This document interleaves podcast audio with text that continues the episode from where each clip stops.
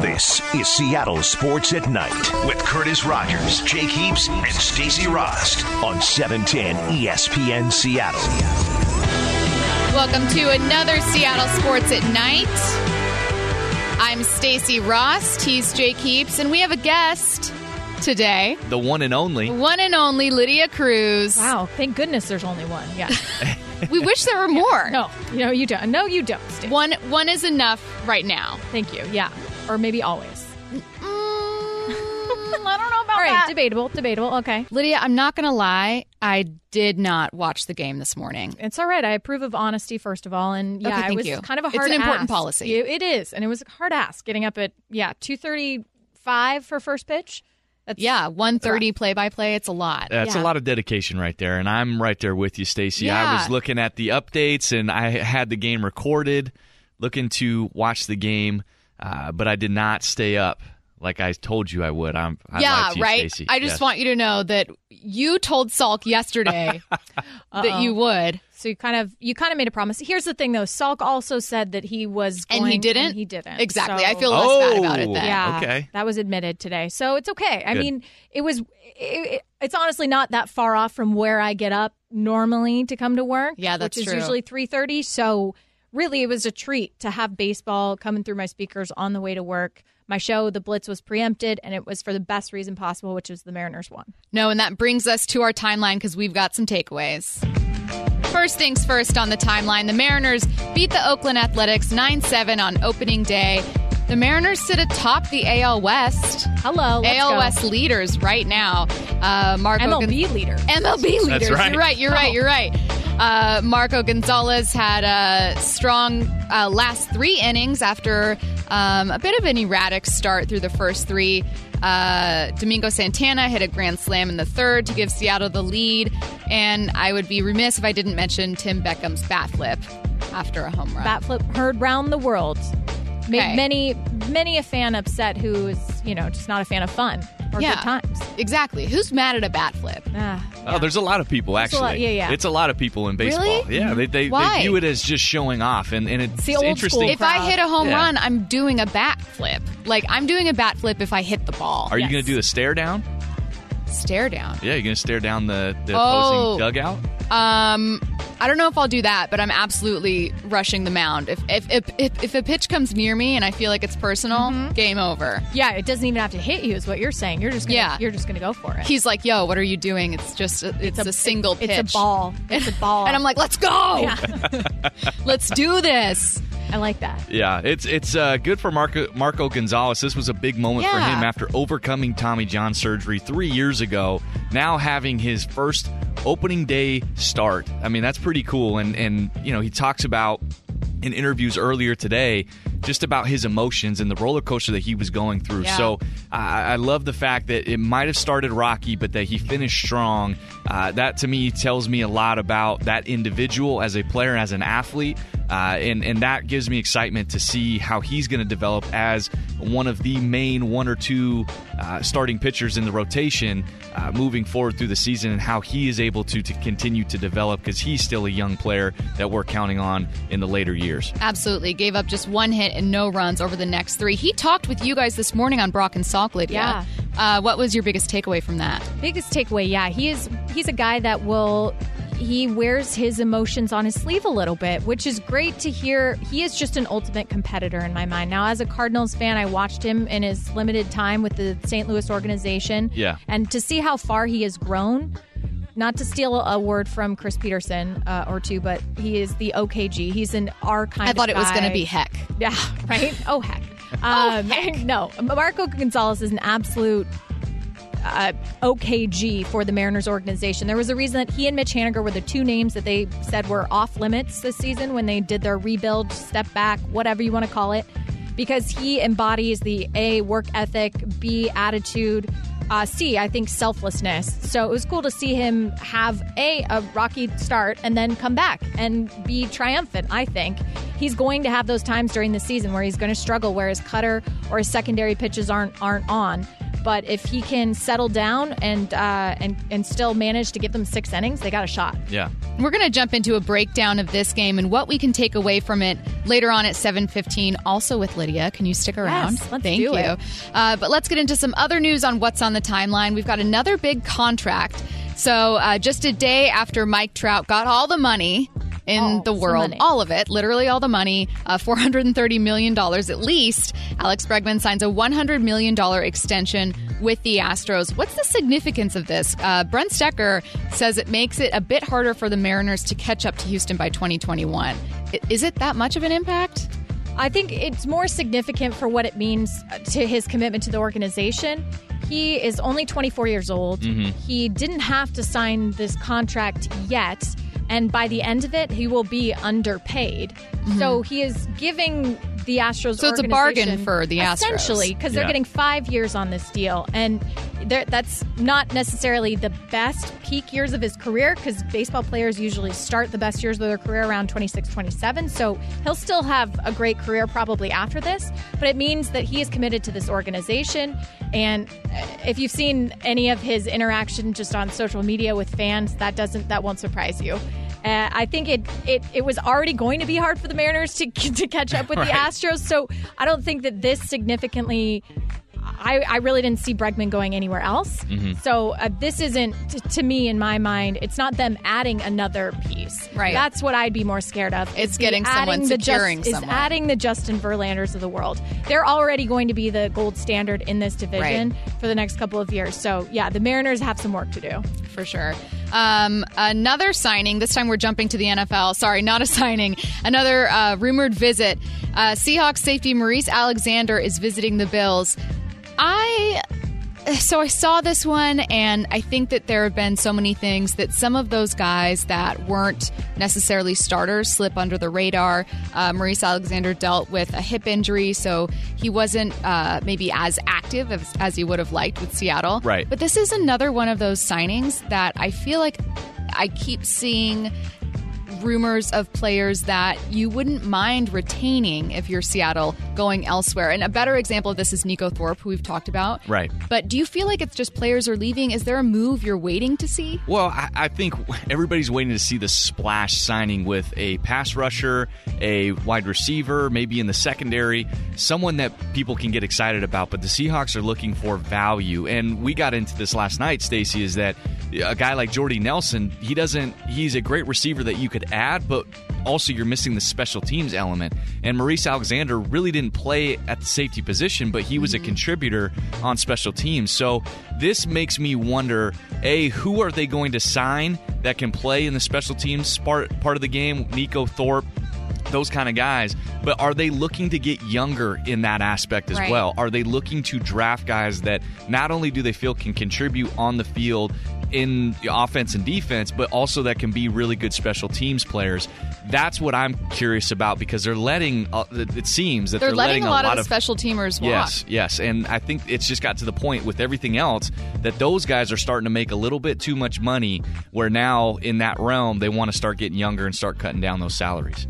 Yeah, I agree. I think you start looking for those guys. What I what I think they're they're going to have to do, honestly, if they don't uh, recoup some draft picks or, or acquire a lot by trading down, is you're right to lean on young players, namely undrafted rookies, to come on. The hope is that you have guys uh, like Shaquem Griffin that can take some more regular snaps, but if not, you've got him there. Um, but you've no longer got a Justin Coleman to take those snaps. You maybe don't have a Neiko Thorpe, so maybe you lean into some of those rookies. But what happens if you don't have a star there? I mean, that's where Kam Chancellor started. He was a big special teamer, um, had some big your main hits. curse, like, exactly. the list goes on, right? Yep, and, yep. and that's where that's where you have to again.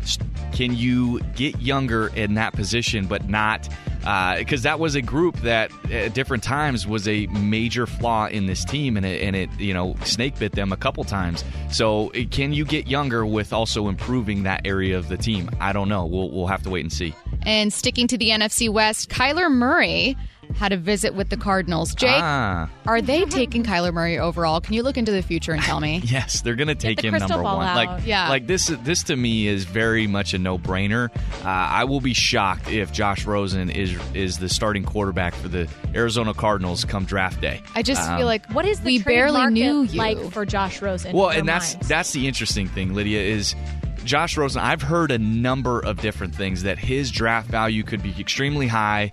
Uh, I mean, he was the tenth overall pick last year. Sure. And has he significantly dropped that much in one year? I don't know. I mean, he was he was in a horrible offensive situation last year. Yeah. I, I, to me, I don't think that he dropped off that much. So I, I still value him as a high first rounder or multiple, you know, second, third round picks. But I've also heard the fact that last year did tank his his draft stock. It's like it's like getting a car, buying a brand new car and rolling it off the lot. The moment that that car rolls off the Yeah, lot, depreciates It so depreciates, much, right? yeah. And and with Josh Rosen, that seems to be the overall theme is is that yes, his value has depreciated a little bit and I don't know if the Arizona Cardinals are ready to to go that route yet. All right, we're going to jump back into some baseball for our 715 segment with Lydia. Before you start talking about how there's too many games in a season, we don't need to get excited yet. Maybe you were asleep like me. I'm not ashamed to admit it. We're going to find out what we can actually take away from this Mariners opener. That's coming up next on Seattle Sports at Night. Live from the Alaska Airlines studio, this is Seattle Sports at Night with Curtis Rogers, Jake Heaps, and Stacy Rost on E 710 ESPN Seattle. Welcome back to Seattle Sports at Night. I'm Stacy Rost. He's Jake Heaps. We're joined by a special guest, Lydia Cruz of the Blitz and Brock and Salk in the morning on 710 ESPN Seattle. Don't forget the Saturday show. In the Saturday show, Thank you guys. She's everywhere. Wow. Seattle Sports Saturday. That's an intro right there. Thanks you guys for having had me. an amazing segment the other day about your dream team of all animated characters. We get pretty nerdy. It was in honor, technically, of Emerald City Comic Con. Yeah. yeah, drafting our best NFL team with animated characters. But it really is just that we're nerds at heart. So. You had some really good Sounds picks. amazing. Thank you. Right? Yeah. I'd, I'd like. Who to did you have so. yours your running back? That's one when I Darwin, realized. Darwin, Yeah, un- 'cause you would- underrated mhm. X Men. He's Oh, okay. the powers of uh, reactive evolution, which means that he should essentially survive any situation. Yeah. And I was like, right? Uh, uh, like nobody's going to hit this guy. Nobody. He's just going to run into the end zone every single time. That's so. that's perfect. It was Right. an amazing segment. Thank you. You guys tune in. I, I'm not promising there's always going to be a, a fantasy draft of Yeah. superheroes, but you guys have some really, really cool stuff. Um, we're going to not do that, though. We're going to get into some Mariners talk. I Uh, can be nerdy about that. too. let's do that's what I'm thinking. Okay. You love the Mariners. I do. You, I read your tweets sometimes. If I'm not checking out the game, I'm like, how can I, what can I take away from this? Oh, here's Lydia Cruz breaking it all down for me in either GIF form or through some kind of joke. So, so tell us, A, how tired you are and how you're currently still awake, because I don't know. And B, what do we take away from this game? Uh, well, I'm feeling pretty energized at this point. It might just be strictly the coffee slash energy drinks that I've had, and I might hit a wall. But right now, as of now, I'm just going to ride this out and There be excited about the fact that baseball is back. I love it. It's back. I love it. Officially. It is, Yes. And I think that throughout the season, it's obviously 162 games is a long season. And you hear it from baseball players and managers alike. They never want their players to get too high or too low, never read too much into a certain situation. But you know what? Luckily, we aren't players and we aren't coaches. We can and read as get- much as we, We want. We can get as excited or as low as so we what's want. their final record? Let's go, Lydia. I think that it's going to be important as a fan this season to get excited about things when you can get excited about them mm-hmm. because That's a they good way to are they are in an admitted step back year. So I see nothing wrong with finding a half glass full scenario in any possible situation and I think there were plenty of things that you can grab onto, grab a hold of last night. Specifically, first of all, putting up 9 runs your offense actually can do some damage here. Granted, you're going up against a bit of a middling pitcher in Mike Fiers. And s- I mean, they do have a pretty dominant bullpen down there in Oakland, but I will say you can still you have the power. And you and as evidenced by Domingo Santana and his Mm-hmm. Grand opposite slam. field grand slam. But I think the even better sign was the fact that they had six walks last night Yeah. and that this team, every single Mariner player either got on base or had an RBI last night. And this is something they really struggled with last year, They've right? struggled with in the past, despite the fact that their identity is supposed to be about that. We've mm-hmm. heard this phrase, control the zone, control Yeah. the zone from Scott Servais, both on the pitching side and on the hitting side.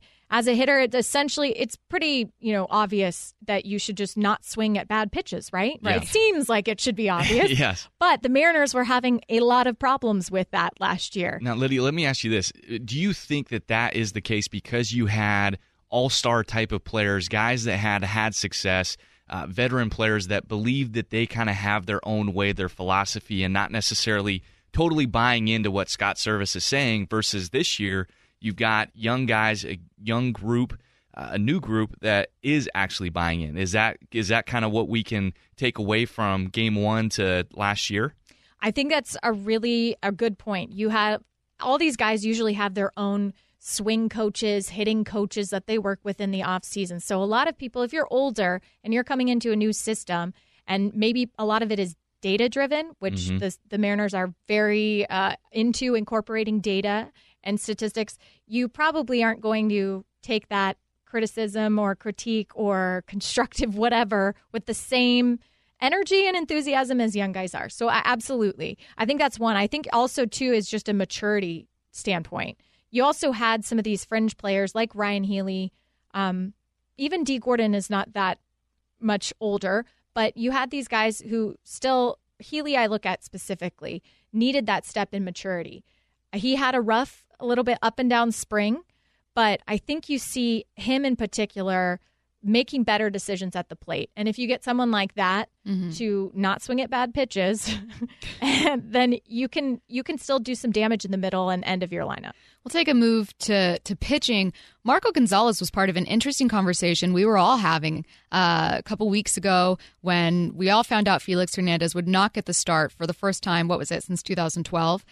or so, been a while. and uh, and Seattle would be leaning on Marco Gonzalez, who got his first ever career opening day start. He spoke with uh, you guys this morning on Brock and Salk and was pretty frank about how he felt. throughout the day today, I was kind of expecting to be a little overwhelmed emotionally. And leading up to the game, I felt great. I, I never, didn't feel any of that. I was locked in, ready to go. And um, the moment I stepped on the mound in the first, I, I was very aware of where I was and what I was doing. And so I was I was jittery, excited, and just trying to embrace all those emotions and use it and uh, and try and try to make something out of it and go pitch. So Gonzalez pitched a full six innings, uh, had four strikes, allowed three earned runs with a four five ERA.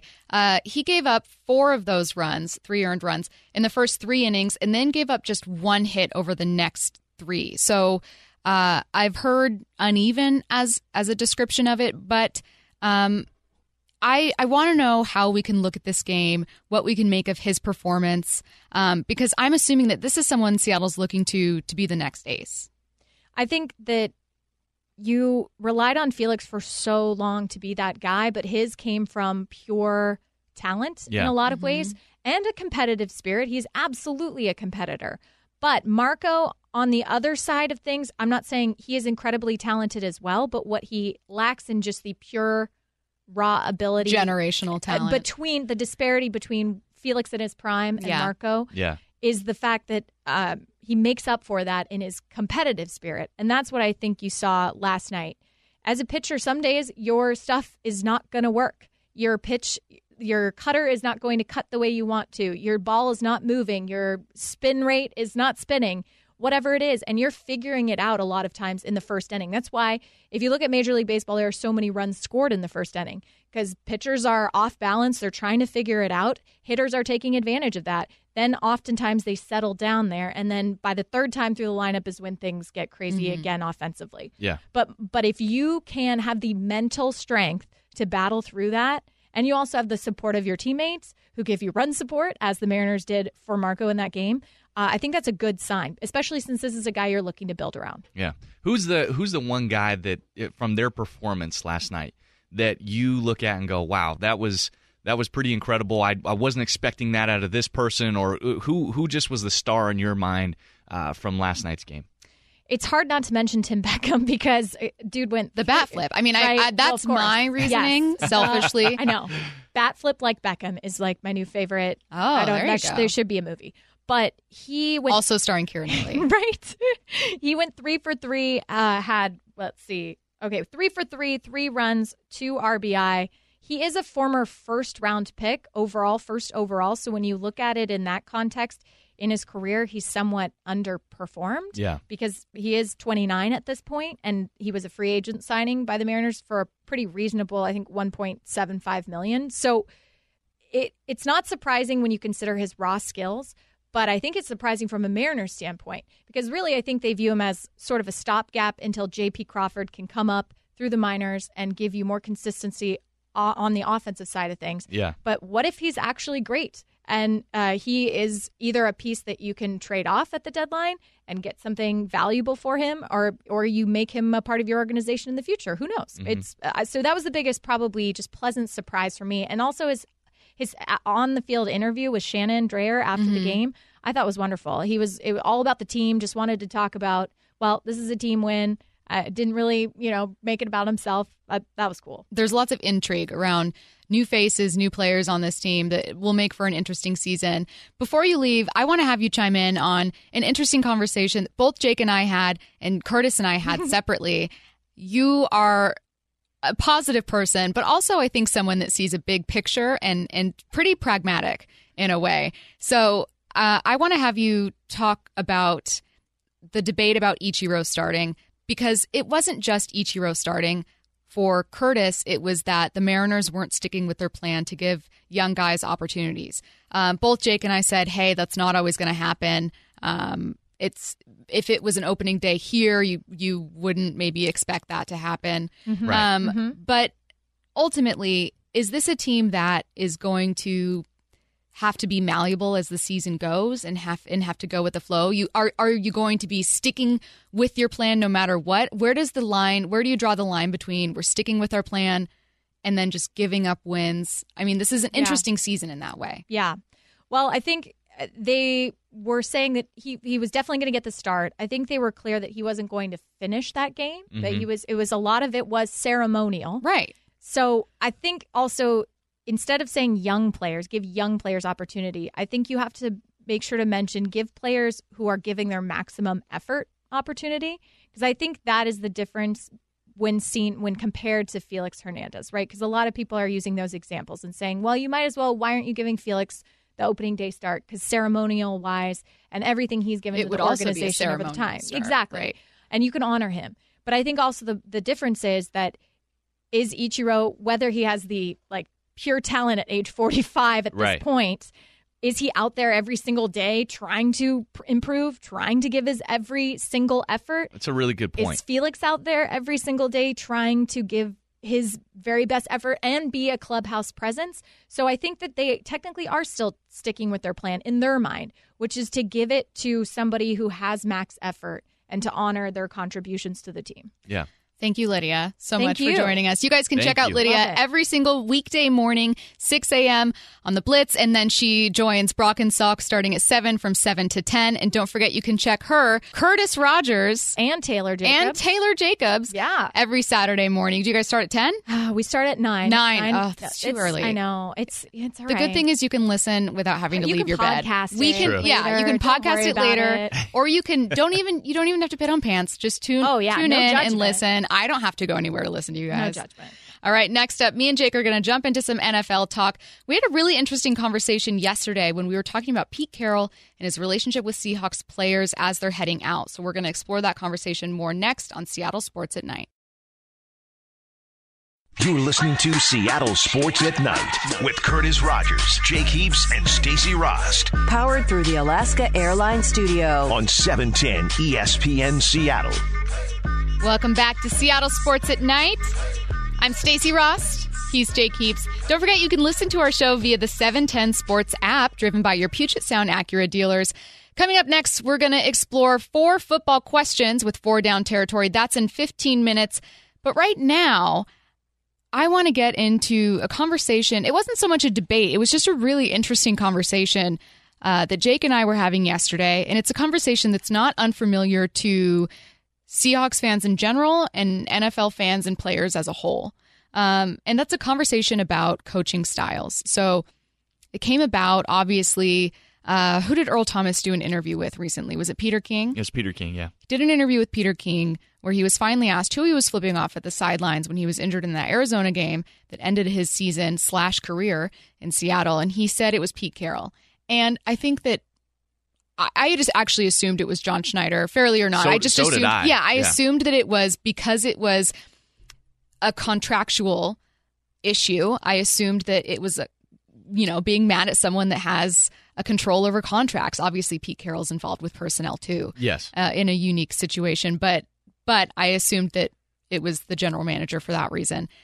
I don't know that it really, really changed my opinion to hear that it was directed at Pete Carroll, but it certainly made me wonder how and why a lot of these relationships sour at the end of their tenure. We've seen yeah. it end last year with Richard Sherman, um, who who said he still has no bad blood for Pete Carroll, but that the Seahawks had lost their way. There was a heck of a lot of he, he him coming out and saying that, and what he said on the way out the door uh, definitely doesn't go to show that. Like yeah. there were a lot of things that were pointed at one person and one person specifically, and that was Pete Carroll and a little bit of John Schneider.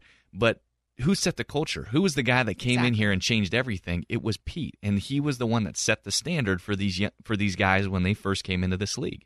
And I don't. I don't think it's a bad thing. It's just an interesting way to coach. And it's something that Pete Carroll, like it or not, it's something that's given him a lot of his success, has, I think, resulted in the tumultuous uh, way that some of those relationships have ended. And I think lends itself to the debate about whether or not it's better to be a player friendly coach or to be a coach that runs uh, almost a, a military like system like a Bill Belichick. You never hear much about hurt feelings yeah. in New England because I think people just understand it is what it is. It, they'll let you walk unless yeah. you're Rob Gronkowski, Tom Brady. I mean, they'll they'll let you go. Pretty maybe much. Julian Edelman, maybe maybe a little bit, but I, I, you know, Julian is definitely a guy in that conversation. But again, they're not going to be held hostage by Julian Edelman. If Julian Edelman came in and said, "I want an insane amount of money," they'd say, "Okay, sweet, goodbye."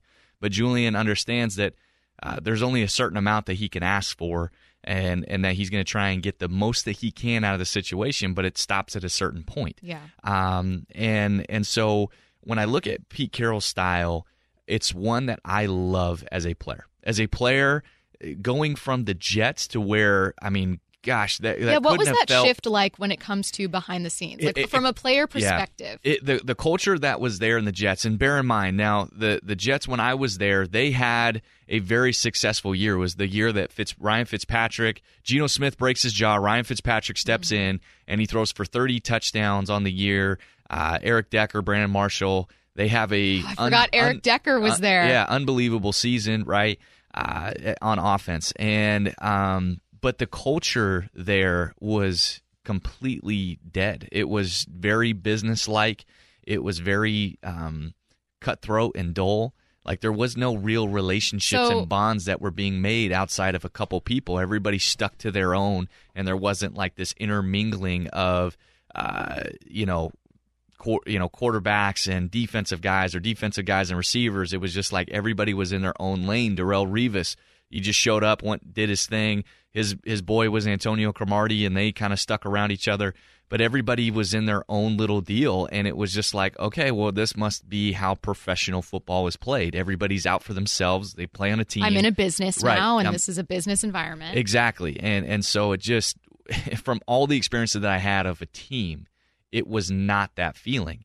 Um, and it was just very sterile that way and then uh, and, and it puts you on edge as a player because you just don't know every single day you have no idea what's going to happen and when you go to Seattle on the flip side, all of a sudden there is this team, this camaraderie, this bond that you feel from the coaching staff, from the GM. John Schneider is actually talking to you. Where I remember Mike Maccagnan walking by him in the hall, and it was like the Grim Reaper was in the hall, and I just couldn't wait to get past him you know, uh, and and he didn't want anything to do with me or any other player. That's a moment where you take roster. out your phone and you pretend you're on your phone, but you're not yeah, on your phone. That's right. Let or me check my texts there's, again. There's All of them are red. There's something really interesting going on out the window. Yeah. Uh, But then you got John Schneider who comes up to you and asks you how you doing, Hey, brother. and and and knows, yeah, hey brother, you know, and and knows details about your life, like huge difference, right?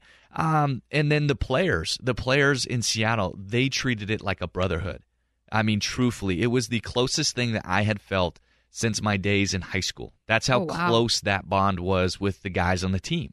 Uh, and it was really remarkable. And it really it was kind of spearheaded by the LOB, the Legion of Boom.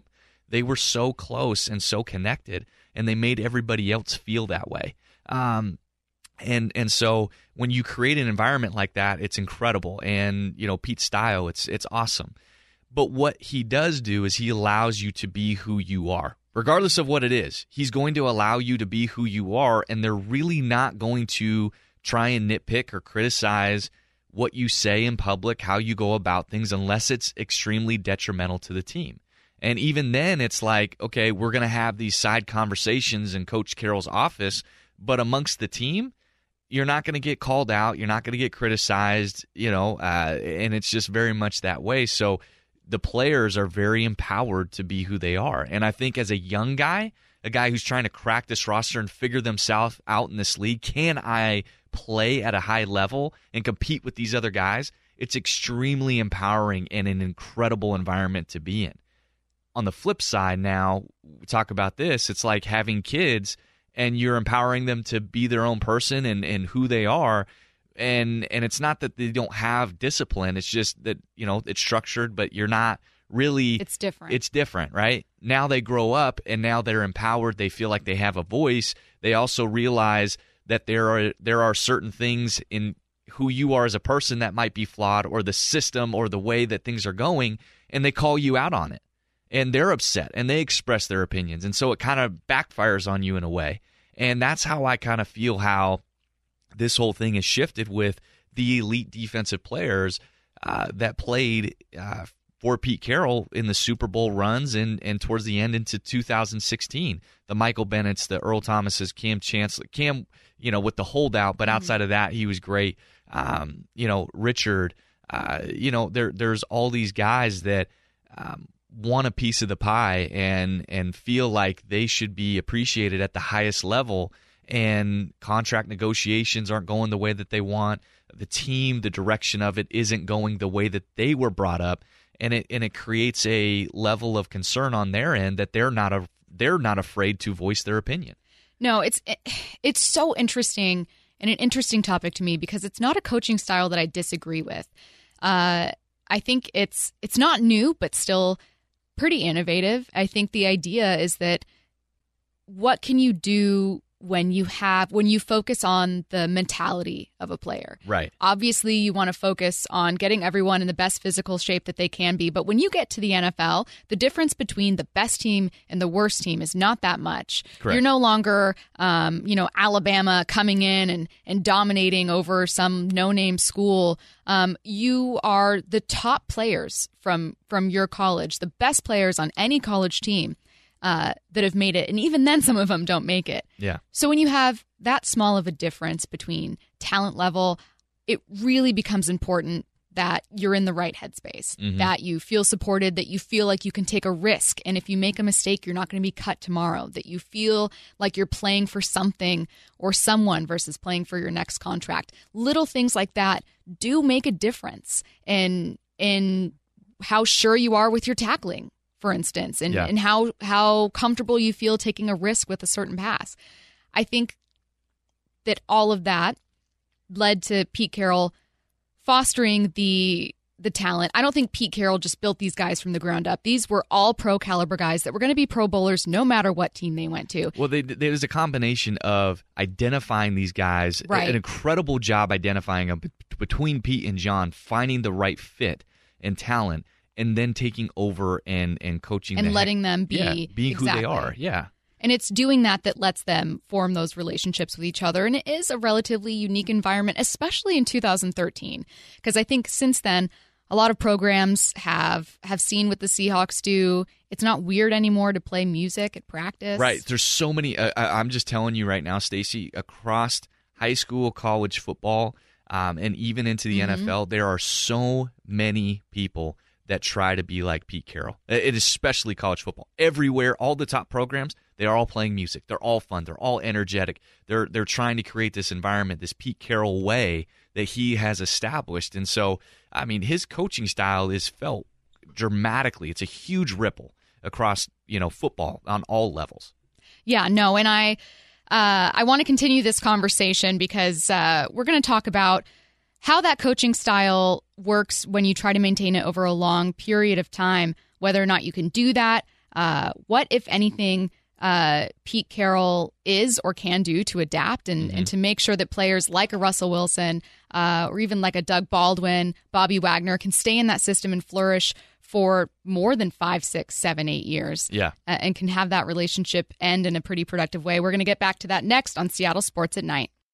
You're listening to Seattle Sports at Night with Curtis Rogers, Jake Heaps, and Stacy Rost. Powered through the Alaska Airlines Studio on 710 ESPN Seattle. Welcome back to Seattle Sports at Night. I'm Stacy Rost here with Jake Heaps. We're going to ask Jake four football questions next with four down territory. We've got some interesting ones. Tate Martell, talking about him, talking some some UW football. But right now, we're going to continue our conversation about coaching culture. One reason that uh, the player friendly coaching style is so fascinating to me and why Pete Carroll's style is fascinating to me is really a personal reason. Okay. And it's not, this isn't insight that I have from from talking to players in the locker room and gauging how how happy or not happy they are, um, especially older players with this system. It's not from that. It's from my own perspective of uh, having had a similar culture when I was in high school. Um, it was a really interesting project that they did, um, and it took over the entire school. And a lot of what they wanted to do was the same kind of thing. It's just the best example I can think of, right? I've never been a pro player, but but the idea of building a culture and and fostering those relationships is really fascinating to me for this reason. Yeah when I started out, it felt so cool to feel like you were part of something. I was really excited about it.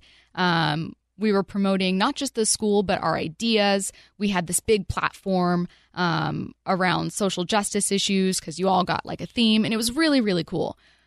I think what happens in some of those cultures is that when you get older, the same, hearing the same thing over and over and over again doesn't work for you. Yeah. And I do think, to be fair, we've heard some of that sentiment, at least from Richard Sherman, that hearing the same thing over and over and over again yeah. when you're a six or seven year veteran gets old. Well, Michael Bennett, right? Like at some point he said that, look, I've heard this over and over, and I just started reading books during team meetings. Yeah.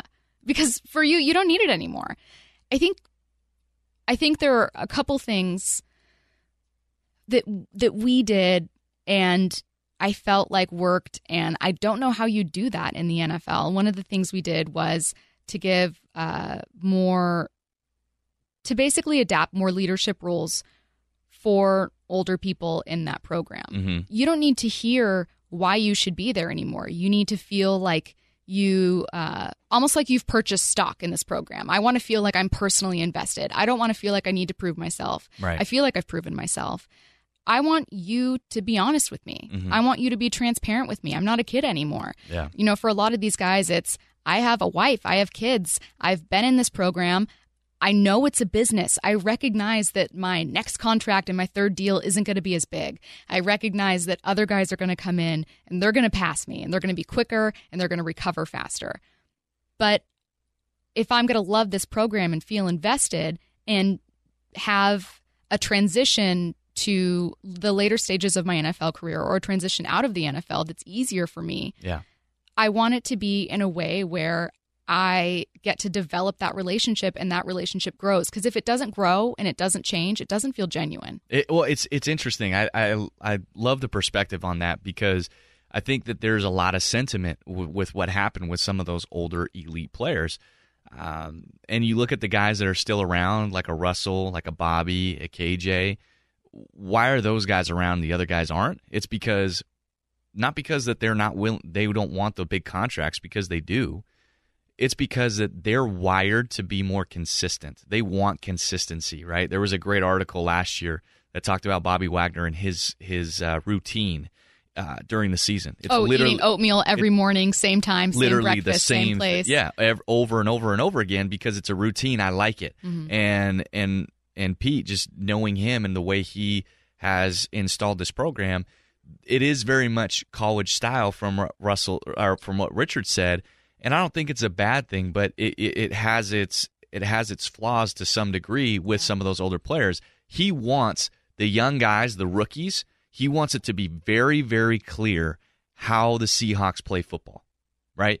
Any new free agent that's coming in from the first time, whether they're a 10 year vet or a undrafted, uh, you know, uh, but he makes sure that those guys know exactly the way it's supposed to go because he wants them to conform to what has already been established with this team. So the focus is more on those younger guys and the new guys instead of the older guys, right? And making sure that though that message that he has still resonates with the older guys. What you're talking about, what you mentioned earlier, is at some point those other guys are like, "Well, I want more. I want Right. something different. I want something that's directly connected to me and If what you're telling me I'm part right of now. system, I want the system to work with me and and and help me grow. Don't- evolve, evolve yeah. with me, right? And and I think that uh, it's a great way to look at that and point that. I my counter argument to that is, you know, as Pete evolves with those guys, then his original message might not be the same with the younger guys and the and the new guys that are in that program. So that's where you can kind of lose the essence or the original message uh, of of what started this whole thing to begin with, right? Um, you add on top of that these elite guys uh, wanting to get paid as much as they wanted to get paid. They wanted to feel like they were uh, one of the more more important figureheads in the program, right?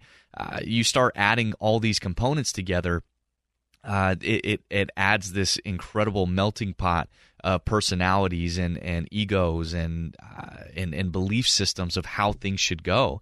And so I, I look at I look at Coach Carroll's philosophy, and I think there's so many. I think there's more positives than negatives, way more positive than negatives. But I think that that's kind of what it leads to is what mm-hmm. we've se- seen is some of these guys get empowered, feel that way, they get older, then they start believing that there's a better way to go about it or the right way, and you're deviating from the plan, and they're going to call you out on it. They're not going to fully buy into your direction and where you're going. And so that's where the NFL that always stands not for long. And so it's unique to have Yeah. those elite players for as long as they did because the turnover is always usually so much given every year, every two, every three years on a roster. Um, and, and that feeds into, again, the positives of what Coach Carroll's program is like. If that's that's the norm, then that turnover actually benefits you. Um, and they ran into an unnormal uh, situation um, for them going into this philosophy. I look at Mike Tomlin with the Pittsburgh Steelers being a player friendly coach. The thing that is missing from him that I don't think that uh, Pete Carroll has the same problem with is discipline. I don't. I think Mike Tomlin runs a looser ship because that's Pete one Carroll. critique that Pete Carroll has gotten a lot, and I agree. I don't know that discipline is as big of an issue as people think it is. I think people have looked at some unique cases, and, and Yeah. we've talked about it here at 710, right? We are not innocent. We've uh, broken down, you know, what's happening with Earl Thomas in practice and what's happening there, and and we've certainly been a part of those conversations. But if you tell me I'm buying into a program, and if I get to the NFL and I know it's a business, and you get me to believe in it, and I'm, and I'm a smart person, I'm Yeah. a smart player, but if you get me to believe in this and buy in, and then you tell me that I can't have an opinion when you've been telling me for years that mine is valued, it's just a really tricky line to walk. Correct. It's Pete Carroll, I think, part of getting this program to work is if everyone buys in. You have to buy in 100%. If you don't, it doesn't work. And if you buy in, how do you keep it to where it's your rules 100% of the time? Yeah. How do you do that? Yeah, that's that's the that's the interesting and fascinating part about this. I, I you know, Richard uh, was quoted saying, "I believe that the Seahawks have lost their way," and knowing some of the conversations that have happened or the sentiment there, uh, not just from Richard but other guys on the team, is look, Pete, you came in from the very beginning. You taught us the Seahawk way.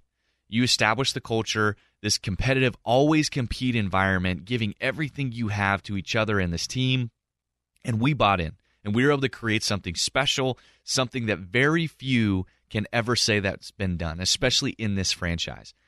Then they start feeling that as they've gotten older and as veterans, they start seeing the way that they were brought up through this organization and then starting to see the shift and change in some of the decision making or the way things are done. And then all of a sudden they're going, wait a second. I'm invested. I want this thing to be the best it can Right. possibly be. I want to get back to the Super Bowl. and I don't think you would have made this decision three years ago. Or Exactly. I don't think you would have made this decision when I was first here. Yes, and I think that also stems to yes, you can point to the money, you can point to the contracts, you can point to all that, but I think that's one element that was severely underlooked and undervalued uh, was was was with those conversations and with that philosophy. The biggest one that you will always go back to because it was the biggest ripple. Um, was it the most impactful one? Uh, who knows? The story's never written, but Kasen Williams, Oh, yeah. right, uh, balls out in preseason. Everyone was the story of preseason. I feel like we of couldn't stop preseason, wings about him. Works works his way up, scoring touchdowns, Local guy. local guy, all this kind of stuff, right? And a guy who's been on your practice squad for two years, so has worked and earned his way up to this situation, and ultimately gets cut. And that was probably the biggest. I, I don't know if I've ever seen uh, a, a guy that was trying to crack the roster get cut, and the the star players on the team uh, are emotional Defending, yeah. and defending Kasen Williams. I don't know if you've ever seen that across the National Football League to that magnitude. And I think that right there speaks volumes to that particular case of what I'm talking about is in that case, some of those elite guys, the the bigger voices on the team, felt that the team did not stick to the always compete philosophy. Kasen, if you look at just production in the loan in the preseason and training camp, he earned a roster spot. But they made a decision based on other factors. Well, and more importantly, one of those Right. factors was draft capital. How much draft stock do we have invest in another player who I think at the time was Amara Darboh? yes. Um, and it would have been, uh, you know, an unfortunate move to to cut a draft pick, a third rounder, Yes. in favor of someone who was on your practice squad. So I think that's where a lot of that came from too. Yes, and and that's where you hear the I I believe they lost their way. That's just eh, that's not the only thing. Uh, that's not the only example, but that's the biggest one that you could point to and show uh, the reaction that other players had, uh, and really get a sense of the sentiment that they were feeling. So uh, there's a lot of elements to this. There there's so many things that you could dive into, but I, like I said, I believe that Pete Carroll's philosophy has way more pros than cons. Uh, I believe it's a player friendly environment. Bill Belichick, Pete Carroll have two opposite ways of going about it. I think they're both extremely successful. I think Pete Carroll's philosophy just fosters opportunity for more dissension than a Bill Belichick because simply Bill will not allow it. You are gone before you even get mm-hmm. that chance. And when you enter the door, every single big personality that you've ever seen come through there, they know from the jump what they're getting into. Whereas in in Seattle, they know that they can go to Seattle and feel empowered and and feel welcomed and feel appreciated because they're embraced for who they are. So it's completely different. Coming up next, we're going to get into four down territory. We've got four big questions for Jake Heaps to answer. That's next on Seattle Sports at Night.